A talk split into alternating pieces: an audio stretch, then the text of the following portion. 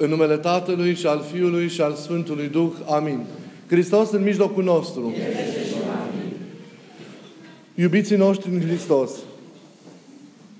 Evanghelia din această duminică este luată din scrierea Sfântului Luca din capitolul 18 și ne relatează una din întâlnirile Mântuitorului Hristos cu un dregător care era, după cum ne dăm seama, bogat, ne relatează mai cu seamă discuția pe care Domnul a avut-o cu acest om care se apropie de dânsul, preocupat fiind de un lucru cu adevărat important, de fapt, unicul lucru esențial și care contează cu adevărat moștenirea vieții veșnice.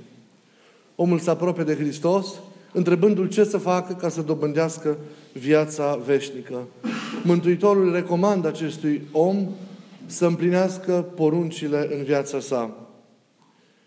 Așadar, Domnul atrage atenția că viața veșnică este legată de modul în care omul împlinește poruncile, iar mai apoi, vrând să-i arate înălțimea vieții dovnicesc, ca unuia care a împlinit din tinerețile sale, cum spune, aceste porunci, Domnul pe el și pe noi, în același timp, ne pune în gardă cu privire la tot ceea ce ne-ar putea primejdui cu privire la tot ceea ce ne-ar putea pune în pericol ajungem la această înălțime a vieții și, și a experienței noastre, Sfințenia. Anume ne pune cu, în gardă cu privire la tot ceea ce ne poate lua această, această Sfințenie. De tot ceea ce, cu privire la tot ceea ce, de, ce, de tot ceea ce noi ne legăm în chip nefiresc în drumul nostru spre desăvârșire. Pentru acest om din Evanghelie, acest lucru care l-a primejduit a fost bogăția. De ea el și-a legat inima. Sunt atâtea realități de care omul își leagă inima și își poate prin aceasta primejdui viața, viața cea veșnică. Așadar, în Evanghelia de astăzi, noi suntem chemați să luăm aminte la două teme extrem de importante. Mântuitorul ne face atenți la două realități extraordinare și, și fundamentale pentru viața noastră duhovnicească. Prima dintre acestea este împlinirea poruncilor. Orice viață duhovnicească bine trăită înseamnă împlinirea poruncilor. La viața veșnică nu putem ajunge pe alte cale decât pe calea aceasta a împlinirii poruncilor Mântuitorului, Mântuitorului Hristos. Și în același timp, Evanghelia de astăzi ne arată că e necesar să ne dezlegăm pe acest drum pășind al împlinirii poruncilor și al apropierii de viața veșnică, să ne dezlegăm de tot ceea ce ne poate ține inima într-un prizonierat aici, în această, în această lume. Omul acesta era un om virtuos, fără dar și poate. Împlinea poruncile lui Dumnezeu. Însă nu putea să ajungă la desăvârșire, nu putea să împlinească acel mai mult despre care noi de atâtea ori vorbim, pentru că inima lui era, legat, prea, era legată de cele materiale. Avea un atașament de cele materiale, astfel încât sufletul lui nu se putea ridica în libertate înspre, înspre Dumnezeu. Eu am ales ca pentru duminica aceasta să vă vorbesc despre importanța împlinirii poruncilor în viața, în viața noastră. Pentru că e o realitate pe care nu știu în ce măsură o considerăm în chip adevărat în viața noastră, în chip de plin. De ce este importantă, iubiții mei, împlinirea poruncilor? Pentru că Hristos și nouă celor de astăzi, care dorim în sinceritatea inimii să moștenim viața veșnică și să pășim către împărăție, ne recomandă împlinirea aceasta a poruncilor. De ce e importantă? Poruncile sunt acele comandamente dumnezeiești care reglează viața omului și așează pe, pe un drum al firescului, pe un drum al normalității, înțeleasă în gândirea lui Dumnezeu ne împiedicându-ne pe fiecare dintre noi să rămânem aici, ci din contră să ne valorificăm de plin și să trăim cu adevărat ca niște oameni. Împlinind poruncile sau doar împlinind poruncile, omul descoperă adevărata dimensiune a vieții, adevărata dimensiune a existenței și începe cu adevărat să trăiască autentic. Mai mult decât atât, împlinind poruncile, omul reușește să-L descopere pe Hristos. Pentru că zic părinții, Hristos este ascuns în poruncile sale. Hristos stă ascuns în poruncile sale. În măsura în care omul începe să împlinească poruncile, îl descoperă pe Hristos. Curățindu-se, sfințindu-se, intrând în normalitate, trăind în logica și în gândul lui Dumnezeu, omul începe treptat să-L descopere pe Hristos progresiv. Înaintând în, pe această cale a împlinirii poruncilor, practic, omul înaintează pe această, în această cale a descoperirii lui Hristos, crește în cunoașterea lui Hristos, crește în comuniunea cu Hristos, crește în trăirea acestei relații de iubire, în unire cu Mântuitorul, cu Mântuitorul Hristos. Împlinirea acestor porunci înseamnă așadar a trăi viața în Hristos. Înseamnă a călători pe drumul acestei vieți înspre împărăție împreună cu Hristos. Împărăția are o singură cale care duce la ea pornind din această lume. Și această cale este calea aceasta a împlinirii poruncilor pe care fiecare dintre noi trebuie să o considerăm în chip adevărat, în chip de plin în viața noastră dacă dorim să moștenim viața și bucuria cea, cea nesfârșită. Evident că nu este ușoară relația, relaționarea noastră cu, cu aceste porunci așezate de Dumnezeu pentru noi. Fir căzute fiind, aceste porunci de multe ori ni se pare că ne obturează orizontul, că ne restrâng cumva libertatea. Fir căzute fiind, noi nu mai dorim să ascultăm. Ne revoltăm pe ceea ce chipurile ne-ar constrânge. Luptăm și ne străduim cu orice preț să ne emancipăm de sub tutela aceasta a, a poruncilor, al căror sens în starea în care noi suntem, de cele mai multe ori nu îl pricepem, nu îl surprindem. Însă, iubiții mei, doar împlinind aceste, aceste porunci, doar ascultând de ele, departe ele de a ne răpi libertatea, noi descoperim sensul adevărat al vieții. Noi descoperim, descoperim adevărata libertate. Paradoxal, noi descoperim adevăratul nostru fel de a fi. Noi descoperim viața dumnezească. Doar împlinindu-le, asumând jugul lor, noi ajungem să înțelegem ce înseamnă cu adevărat împlinirea vieții, împlinirea existenței noastre. Evident că nu este ușor să le împlinim. Nu ne este la îndemână împlinirea acestor porunci. Nu ne este la, mai, mai mult la îndemână împlinirea celor rele. Alunecăm, suntem firi căzute, ziceam. Suntem aplecați înspre, înspre cădere din, din tinerețea noastră. Răul împlinim cu multă ușurință în viața noastră, în schimb, binele îl construim de cele mai multe ori cu multă greutate și cu, și cu multe sacrificii. Ne străduim pentru aceasta. De aceea și în situația împlinirii poruncilor este esențială, este esențială nevoința și străduința, osteneala pentru ele. Poruncile nu se împlinesc de la sine, ci e nevoie de preocupare constantă a omului pentru ele, e nevoie de cunoașterea lor, de înțelegerea lor, a sensului lor și urmărirea atentă a împlinirii lor în viața de, de, zi, de zi cu zi, o osteneală, deci este o nevoință. Însă, toate aceste porunci se pot sintetiza, toate aceste porunci. Și Hristos face, într-un alt text, text evanghelic paralel, paralel, într-o întâlnire cu celălalt evanghelist îi zice un tânăr bogat. Acum vorbim de un om, de un dregător bogat. Hristos îi face aceluia o sinteză a tuturor poruncilor. Aici le enumeră și face apel la decalog Hristos, care rămâne valabil pentru toți. El în predica de munte nu face altceva decât să-i arate desăvârșirea, dar nu-l anulează. În discuția cu acel tânăr bogat, care poate fi același personaj, celălalt evanghelist prezintă sinteza acestor porunci. Care este sinteza? Cum se pot sintetiza acele porunci? Care e realitatea la care trimite esența lor, pe care dacă o împlinim, omul împlinește pe toate? Și sinteza acestor porunci este iubirea. E porunca iubirii. Să-L iubești pe Domnul Dumnezeul tău din toată inima ta, din tot cugetul tău, din toată ființa ta, cu toată puterea ta și pe aproapele tău să-L iubești ca pe tine însuți. Iubirea este sinteza poruncilor, este sinteza legii, e chintesența, e inima, inima poruncilor lui Dumnezeu.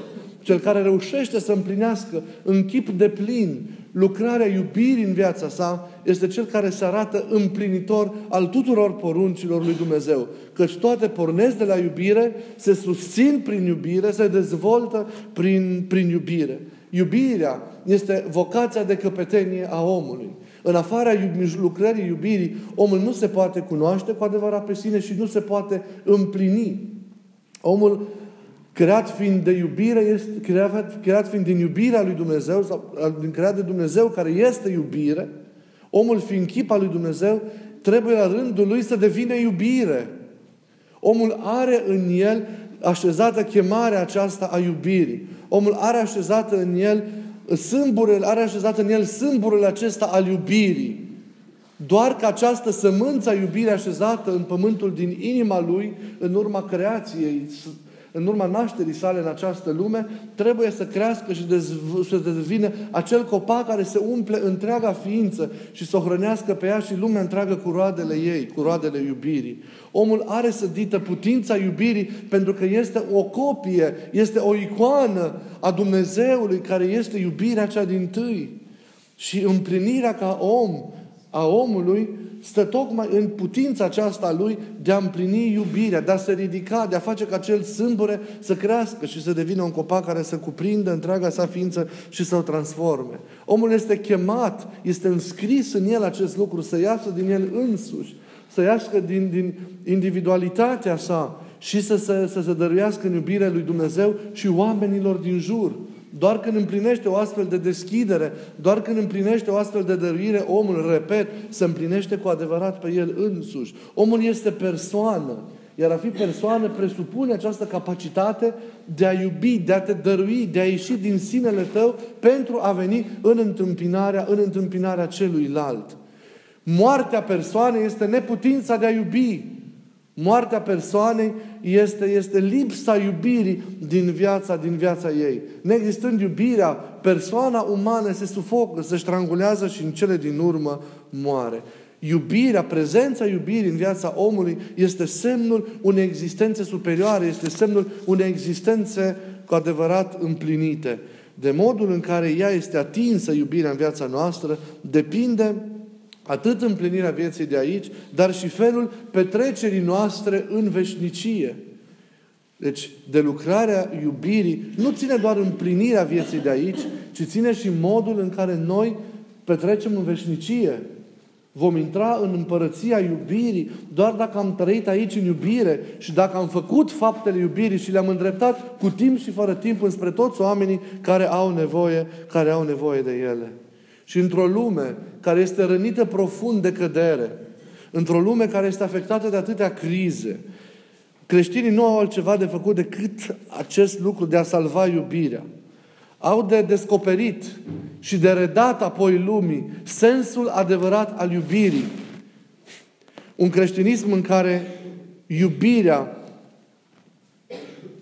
ca inima poruncilor, ca sinteza lor, cum spuneam, și miez al vieții adevărate, în Hristos nu este pentru toți o preocupare esențială. E un creștinism care se alterează. E un creștinism care se pierde pe el însuși.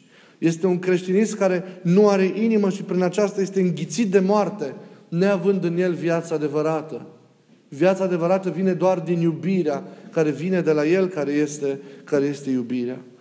Vreau să vă zic un lucru foarte important pe care cu siguranță părinții ar vrea, ar vrea să îl reținem. Și anume acela că iubirea în ea însăși este o singură virtute. Nu există deosebire între iubirea față de Dumnezeu și iubirea față de aproapele. Iubirea se referă în același timp, deci în egală măsură, la Dumnezeu și la aproapele. Nu se poate despărți iubirea de Dumnezeu de iubirea pentru aproapele. Repet, ele merg mereu împreună. Și vreau să vă fac acum atenți la, la două ispite extraordinar de mari pe care creștinii le-au întâmpinat în general în decursul timpului și în trăirea lor duhovnicească și le întâmpină, le întâmpină și astăzi. Prima, și vă rog să fiți atenți la aceste, la aceste lucruri, prima dintre aceste ispite este cea a dedicării lui Dumnezeu, a dedicării lui Dumnezeu sau pentru Dumnezeu, uitând de aproapele. Vă rog să luați bine aminte. Ispita dedicării vieții lui Dumnezeu, uitând însă de aproapele, ignorând sau desconsiderând, ne luând aminte la relația cu aproapele. Este o caracteristică a unei mistici individualiste aceasta. Și apoi, a doua ispită este cea a slujirii oamenilor cu riscul de a-L uita pe Dumnezeu. A sluji oamenilor cu riscul de a-L uita pe Dumnezeu.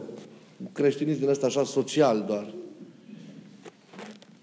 În Evanghelia de astăzi am văzut că amândouă, în strânsă îngemânare, sunt trebuincioase omului. Și nu pot fi asumate și trăite ca realități decât împreună. Pentru că e o singură virtute, de fapt. Sfântul Evanghelist Ioan, știți foarte bine, în prima sa epistolă, afirmă respicat că fără iubirea de aproapele nu poate fi vorbă de iubire față de Dumnezeu. Cel ce nu iubește pe fratele său pe care l-a văzut, pe Dumnezeu pe care nu l-a văzut, nu îl poate în niciun caz iubi. Dragostea de Dumnezeu și de, de aproapele se rotunjesc, se cer una pe cealaltă, după cum fiecare dintre ele se face celeilalte cale și se întăresc, se întăresc reciproc. Vreau să înțelegeți, iubiții mei, că cele două sunt niște ispite foarte reale și care bântuie extraordinar de mult în viața noastră bisericească, în lumea în care trăim. Prima, prima e adesea, adică ispita aceea de a, de a trăi pentru Dumnezeu, uitând de aproapele. Da? Prima e adesea aceea, a celor care stau în biserică, a celor ce împlinesc rânduielile cu cumințenie, cu devotament, de multe ori cu sârg nemai întâlnit, în general a celor legaliști, care se închide multe ori într-o sumedenie de practici și de rânduieli, și prin aceasta cred că sunt în rânduială și din nefericire uită, uită de om. Se întâmplă de foarte multe ori acest lucru. Să fim preocupați excesiv de rugăciunile noastre, de postul nostru, de toate, toate rânduielile pe care nu uităm să le împlinim cu rigurozitate și cu minuțiozitate, dar uităm să, de ce înseamnă slujirea celor din jur. Aceasta nu este o trăire în Dumnezeu autentică. Iar a doua ispită a celor care se dăruiesc slujirii oamenilor uitându-L pe Dumnezeu, deci invers, e a celor care în general stau în afara bisericii. Și adesea în afara lui Dumnezeu și încearcă o raportare la, la, la om, încearcă o înțelegere a vieții acestuia, a sensului existenței omului, rupți însă de Dumnezeu. Și greșesc pentru că omul, în afara lui Dumnezeu, nu se poate înțelege pe sine. Omul nu se poate cunoaște adevărat pe sine însuși în afara lui Dumnezeu. Omul este așezat într-o legătură indestructibilă cu Dumnezeu. Că vrei sau nu vrei să recunoști acest lucru. Omul nu contenește a fi imago Dei, adică a fi chipa lui Dumnezeu. În ciuda căderilor sale, în ciuda revoltei sale, în ciuda lungării lui Dumnezeu din viața sa, omul nu-și poate distruge, își alterează grav, dar nu poate distruge chipul lui Dumnezeu din el. Omul, în ciuda căderii sale, nu mai contenește a fi chip al lui Dumnezeu, icoana Dumnezeului celui viu. Și acest lucru nu se poate distruge. E o legătură, repet, indestructibilă. E amprenta pe care Dumnezeu a pus-o pentru totdeauna peste efemeritatea noastră. În acest, această prezență a chipului divin în noi constă măreția, măreția omului. Și deși s-ar strădui foarte mulți umaniști să-L înțeleagă pe om în afara lui Dumnezeu, greșesc amar și de fapt îl desfințează pe om, nu-l înțeleg. Pentru că omul nu poate fi înțeles decât în Dumnezeu. Și nu se poate fi în chipa lui Dumnezeu valorificat decât prin ajungerea sa la asemănarea cu Dumnezeu. Are chipul și e chemat să ajungă la asemănare. În măsura în care omul ajunge la asemănarea cu Dumnezeu, el se împlinește cu adevărat pe sine însuși. Omul, da, este o taină, dar să nu uităm ce zicea Părintele Stăniloae, că este o taină cufundată în taina infinită a lui Dumnezeu. Omul și Dumnezeu merg mereu împreună. Nu se pot înțelege unul fără celălalt, dar din pricina acestei iubiri care îi leagă. Așa cum și cele două porunci merg împreună și nu pot fi niciodată înțelese sau împlinite separat. Iubirea de Dumnezeu înseamnă iubirea de aproapele, iubirea de aproapele înseamnă iubirea de Dumnezeu. Nu se împlinesc pe rând, ci se împlinesc deodată. Se împlinesc concomitent.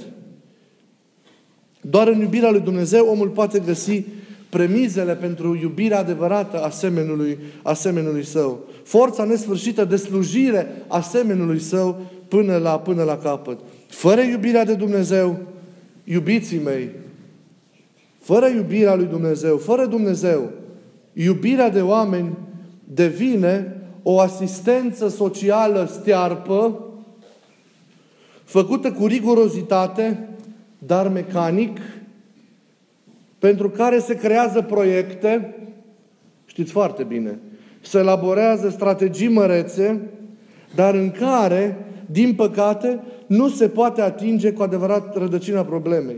E drama omului din atâtea azile, din atâtea orfelinate, din atâtea instituții sociale, care în ciuda perfecțiunii sistemelor, rămâne în același timp în aceeași dramă ființială și sfârșește în singurătate și în, și în deznădejde. Omul nu poate fi ajutat și asumat de plin și vindecat de plin doar dacă este înțeles în Dumnezeu. Doar, doar dacă este iubit în Dumnezeu. Doar dacă este asemănat, asumat în, în, în Dumnezeu. Cu privire la primul punct, acela că de multe ori noi încercăm să ne apropiem de Dumnezeu uitând de oameni, Aș spune că aceasta este ispita care ne paște poate cel mai des. Să credem că legătura cu Dumnezeu se construiește prin, doar prin toate acele rânduieli sau practici ale vieții duhovnicești și se susține exclusiv prin, prin acestea. Crezând de multe ori că relațiile cu oamenii sunt un aspect facultativ, un fel de opțional pe care noi putem chiar să nu-l alegem, pe care putem chiar să-l, să-l refuzăm. Părintele Emilian Simonopetritul, un mare duhovnic contemporan, spune următorul lucru. Se poate ca pentru Dumnezeu să fac metanii, să țin posturi, să mă rog, să îndur necazuri, dar în realitate acestea toate să fie o răbdare egoistă, o proptea a egoului meu, o jertfă idolească, o ardere de tămâie care răspândește mirosul îndumnezeirii sinelui meu, și nu o slujire adusă adevăratului Dumnezeu. Fără să ne dăm, iubiții mei, seama, asemenea celor din vechime, noi ucidem de multe ori omul pentru Dumnezeu. Pentru că judecăm, pentru că condamnăm, pentru că de multe ori ne, purăm, ne purtăm atât de nefiresc cu omul, însă noi împlinim rânduierile cu minuțiozitate și ne credem în regulă cu Dumnezeu. Fără să ne dăm seama, așadar, ucidem omul pentru Dumnezeu. Îl ucidem purtându-l, repet, nefiresc cu el, arătându-i indiferență, repet, judecându-l. De câte ori nu trecem nepăsători pe lângă om? De câte ori și noi, ca și levitul și preotul din Pilda Samarianului Milostiv, trecem pe lângă omul în suferință nebăgându-l în seamă? Trecem înainte către Dumnezeu lăsându-l pe cel căzut, pe cel rănit în urma, în urma noastră. Mergem mai departe pentru că noi îl căutăm pe Dumnezeu și nu avem nevoie de om. Nu așa zicem de atâtea ori? Arătăm o preocupare exclusivă pentru Dumnezeu, uitând de om, nesimțind nevoia sau trebuința omului de lângă, de lângă noi. E normal așa? Așa ne arată Hristos că trebuie trăită viața uitând de omul de lângă noi și motivând această uitare cu preocuparea exclusivă de a împlini rânduielile vieții duhovnicești. Îl căutăm pe Hristos acolo unde adesea nu e. Și nu vedem că El este ascuns în semenul de lângă noi. Nu uităm, nu vedem că Hristos este străinul care trece pe lângă noi pe stradă. Că este aproapele pe care îl desconsiderăm poate și judecăm în fiecare zi. Că Hristos este ascuns, uităm, în cei săraci, în cei, în cei umili, în cei păcătoși. Mântuitorul vrea să ne arate că până la agonisi de plin și mijloci pe El, adevărata bogăție, adevărata comoară a noastră ca și oameni, e omul de lângă noi. Până când nu ți-l agonisești ca bogăție pe omul de lângă tine, nu poți să-l ai de plin pe Dumnezeu. Până nu iubești pe omul de lângă tine, nu poți să-L iubești cu adevărat pe Dumnezeu. Și trebuie să, ne încet, să încetăm să ne mai mințim că îl iubim pe Dumnezeu, câte vreme ne judecăm omul de lângă noi, câte vreme îl condamnăm, câte vreme suntem indiferenți față de el, câte vreme suntem nepăsători, câte vreme nu vrem să, să știm de, de, de, de unul sau, sau de altul. Adevărata comoara noastră trebuie să devină omul și apoi Dumnezeu. Dacă nu e prima dată comoara noastră omul, nu va fi niciodată Dumnezeu bogăția neîmpuținată a ființei noastre. Dragostea față de Dumnezeu se manifestă înainte de orice ca dragostea noastră față de semeni, cu fără deosebire față de toți oamenii din jurul nostru. Înainte de a-L contempla față către față pe El, noi trebuie să îl contemplăm pe Hristos în chipul oamenilor, în chipul oamenilor de lângă, de lângă noi. Să-L iubim pe Hristos în aproapele nostru. Asta trebuie să facem. Uit, priviți-vă unii pe alții, uitați-vă unii lângă alții, lângă cine stați. Omul de lângă voi e un chip al lui Dumnezeu. Omul de lângă voi este un, un Hristos în devenire. Iisus însuși s-a ascuns în inima omului de lângă voi. Hristos însuși îl iubește pe omul lângă care stați cu iubire desăvârșită. Nu putem să avem orice fel de atitudine față de omul de lângă noi. Dragostea pentru Dumnezeu trece prin inima oamenilor de lângă, de lângă noi. Nu putem să spunem că nu avem nevoie de oameni. Nu putem să spunem că ne este suficientă relația cu Dumnezeu și relația cu omul nu mai există pentru că nu pentru aceasta am fost creați.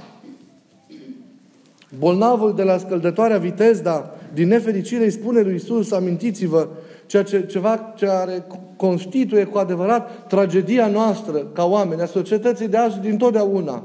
Ce îi zice? Nu am om. 38 de ani să stai să suferi și să aștepți ca cineva să te arunce în scăldătoare ca să te vindeci și tu. Și în îmbulzeala aia cotidiană, tu să nu găsești un om pentru că toți se gândeau doar la problema lor și la suferința lor. Și nimeni nu a pus problema lui înaintea propriei probleme. E cumplit. Să nu ai om. E cumplit. Să nu vrei să știi de om. Să nu-ți pese de om. Să te pui pe tine înaintea tuturor. E cumplit.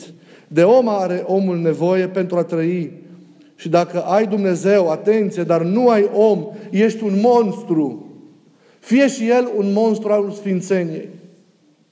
Cel mai rău demon, să știți, este demonul sfințeniei. Să crezi că poți fi sfânt, că împlinești anumite lucruri, dar tu nu ai în inima ta dragoste față, față de oameni. Dacă vrem să-L urmăm cu adevărat pe Hristos, să ne străduim să fim ca El în relațiile cu cei din jur, Hristos vrea să întemeieze relații cu toată lumea. Hristos nu vrea să scape din atenția Lui, din atenția noastră, nicio categorie de oameni. Nu doar prietenii trebuie asumați, ci trebuie asumat și omul în suferință. Trebuie asumat și cel care nu gândește la, ca noi.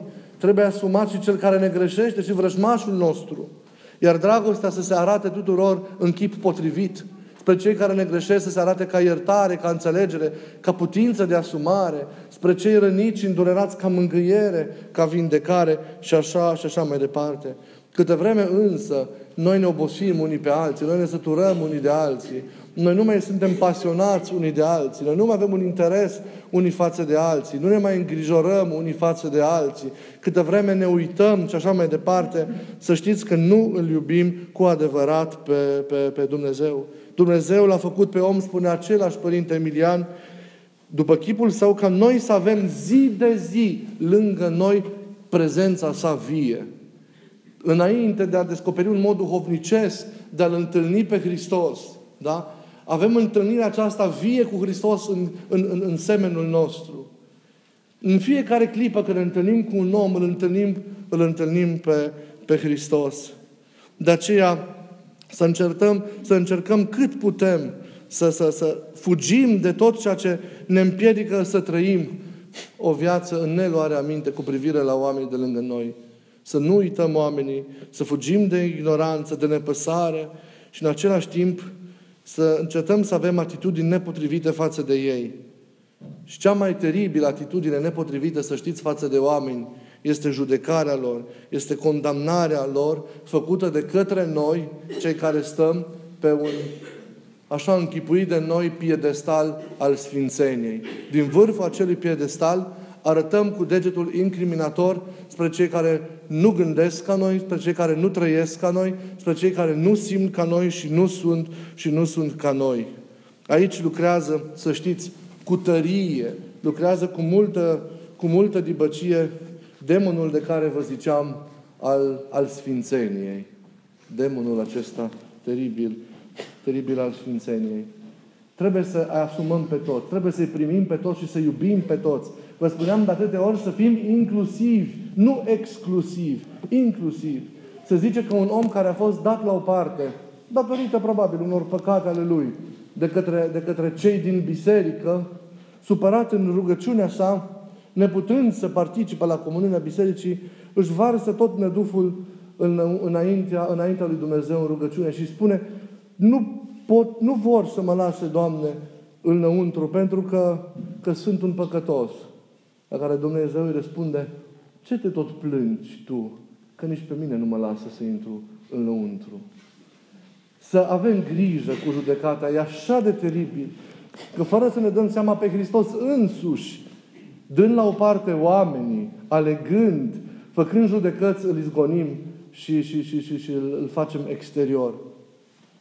Să luăm aminte la acest lucru. Câte, câte vreme și problema noastră, iubiții mei, și trebuie să ne asumăm. Biserica de multe ori, prin auto-îndreptățire, își păstrează distanța față de păcătoși. Pe mine, să știți, categoria asta de oameni mă impresionează cel mai mult. Fac o paranteză și revin la idee. Mă impresionează și boala, mă impresionează și dragostea de față de rudenile firești, față de prieteni, și oamenii în suferință mă impresionează.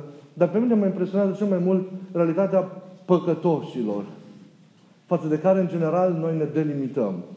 Pe toți îi asumăm, în schimb, pe aceștia, pe cei care ne urăsc, pe cei care ne sunt contrari, nu reușim nici de cum să-i asumăm. Ei, aici dăm biruința adevărată a iubirii. Dacă pe ei nu-i dăm la o parte, pe ei cu care Hristos a stat la masă, pe ei cu care Hristos a petrecut atâta timp, mai mult, incomparabil mai mult decât cu drepți. Ei, repet, câtă vreme biserica își păstrează prin auto-îndreptățire distanța față de cei păcătoși, față de cei imorali, oricum ar fi ei, față de cei nereligioși, biserica nu poate fi îndreptățită să intre în împărăție. Nu mai e mireasa lui Hristos. Câte vreme biserica nu iartă, nu mângâie, nu asumă, e trist. E trist. Trebuie să arătăm atitudinea pe care Hristos a avut-o mereu față de oameni, cu, cu precădere spre oamenii păcătoși, spre oamenii care ne greșesc. Nu uitând că cei din tâi păcătoși suntem noi și că toți am fost iertați. Și dacă am fost iertați și am primit iertarea și, am, și Dumnezeu a uitat nelegiuirea noastră și noi trebuie să iertăm greșelile semenilor, semenilor de lângă, de lângă noi. Vreau să vă relatez un dialog pe care l-am întâlnit și eu citind, uh, citind, citind o carte. La, m-a impresionat foarte mult. Și așa cum a făcut Isus și face și îl recunoaștem, așa trebuie să, să facem și noi. Se spune că o femeie cu viață dovnicească foarte înaltă, de foarte multe ori primea, primea, primea arătarea lui Hristos. Și bineînțeles că linia dintre adevărata vederea lui Dumnezeu și nebunia sau ispita demonică fiind foarte, foarte fină, ea a decis să, să, meargă, să meargă la episcopul locului. Și acesta, ascultând, ascultând-o, i-a spus, e adevărat, Doamnă, că totuși îl vedeți, că primiți arătarea Mântuitorului Hristos? Da, i-a răspuns ea simplu. Atunci când veți avea, îi zice episcopul, următoarea vedere a lui, vă rog să-L rugați pe Iisus să vă comunice păcatele pe care le-am mărturisit eu lui la ultima mea spovedanie. Femeia era uluită.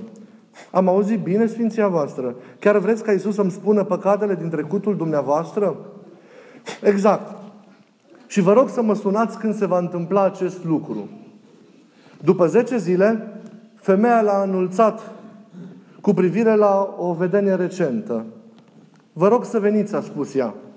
Arhiepiscopul a sosit în mai puțin de oră și se baza pe contactul vizual. Tocmai mi-a spus la telefon că ați avut o vedenie cu Mântuitorul. Ați făcut ceea ce eu vi-am cerut?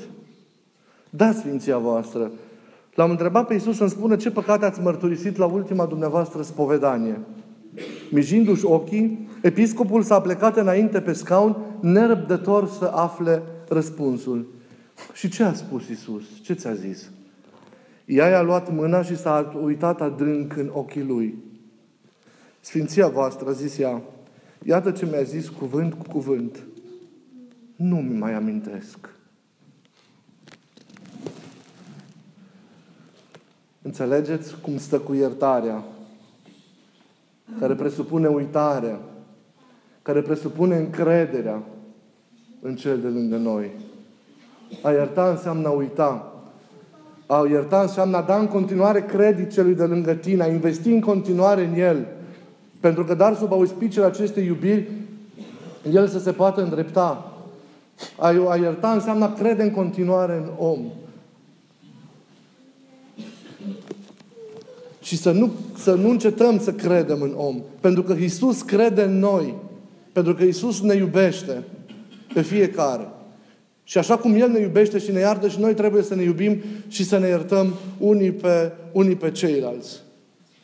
Într-o altă arătare a Domnului către o femeie duhovnicească, o maică de asta dată, Mântuitorul îi spune, îi spune un lucru la un moment dat. Mai mult pentru, mai plăcut pentru mine decât toate rugăciunile, faptele și nevoințele tale este faptul că tu crezi că eu te-am iertat și că te iubesc. Pur și simplu. Atât. Noi cu toții am fost iertați și cu toții am fost iubiți și am primit atâta iubire și am primit atâta, atâta iertare. Mai mult decât orice nevoință, trebuie să înțelegem și noi. Dacă să nu cădem în ispita din tâi de care v-am vorbit. Mai mult decât orice abstinență, de orice osteneală. Nimic nu e mai important decât iubirea. Iubirea față de oamenii de lângă, de lângă noi, care dă sens vieții pentru că este însăși felul de a fi al lui, al lui Dumnezeu. Respectul profund și atent față de oamenii din, din, jurul, din jurul nostru. Iubiți-vă unii pe alții, ne îndeamnă Domnul, cum, așa cum eu v-am iubit pe fiecare dintre voi.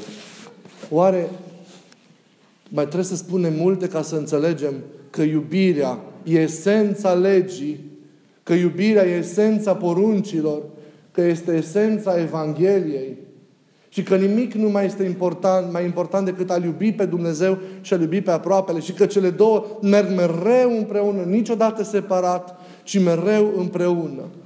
Iubindu-L pe Dumnezeu, iubim pe aproapele, crescând în iubirea față de semeni, creștem în iubirea față de Dumnezeu. Și a iubi pe cei din jur înseamnă a înțelege, a-i ajuta, a le fi alături, a ierta, a crede în ei. Așa cum El iubește, iartă și crede în fiecare dintre noi. Există ceva mai important decât asta. Există o liturghie mai frumoasă decât liturghia iubirii. Există o rugăciune mai frumoasă, o jertfă mai frumoasă, mai înălțătoare decât cea a iubirii. O răstignire mai măreață decât răstignirea pe altarul iubirii față de Dumnezeu și față de lume. Nimic nu e mai prețios. Dacă creștinii nu arată lumii sensul iubirii, lumea intră în întuneric. Noi trebuie să redăm lumii sensul adevărat al iubirii. Prin noi, prin modul în care noi ne apropiem de oameni, oamenii trebuie să simtă apropierea și iubirea Mântuitorului Hristos. Și vă rog din inimă să nu credeți că e ceva mai important decât iubirea. Și vă rog, prin osteneala dumneavoastră duhovnicească, să deveniți unelte ale iubirii lui Hristos. Finalitatea ostenerilor voastre duhovnicești să nu fie ajungere la o sfințenie personală, cât să fie trăirea iubirii. Dacă trăim ca ideal doar sfințenia, suntem niște egoiști. Dacă ne punem ca finalitate, ca scop pentru nevoințele noastre, iubirea profundă față de toată lumea, ajungem implicit la sfințenie, pentru că iubirea e calea care ne duce la sfințenie. Nimic nu mai important. Aceasta este esența. Aceasta e calea de a ajunge la viața veșnică. Asta vrea să arate Iisus, drăgătorului din Evanghelie. Și nimeni și nimic să nu ne împiedice să iubim. Dacă suntem legați de orice altceva decât de iubire, nu avem libertatea de a păși cum se cuvine pe drumul care duce către împărăție. Să dăm la o parte tot ceea ce împiedică trăirea iubirii închide plin în viața noastră. Iubire față de Dumnezeu și totodată sau în același timp iubire față de aproapele. Vă rog să iubiți ca El, să fiți într toate ca și El. Lăsați ca iubirea să strălucească din voi pentru întreaga lume. Ești în măsura în care iubești. Dacă nu iubești, nu ești. Iubirea e totul. De aceea noi să fim oameni care pătrund, care cuprind acest tot. E extraordinar acest, acest lucru. Acesta e idealul. Lăsați-vă fascinați de acest ideal, de această frumusețe a, a, a Evangheliei, de această plinătate a vieții care este, care este iubirea. Dumnezeu să ne ajute pe toți să o trăim, să o împlinim în chip de plin în viața, în viața noastră. Spre asta ne arată, pe aceasta ne arată Hristos astăzi. Să rugăm să ne ierte păcatele, să ne ierte micimile, să ierte lipsa iubirii din, din viața noastră, faptul că neavând-o ne asemănăm foarte puțin cu El, să ne ierte de toate aceste neputințe ale noastre și să ne ajute să punem prin această liturghie un început bun, întărindu-ne prin cuvântul Său și primindu-L prin trupul și prin sângele Său, să punem un început bun pentru viață.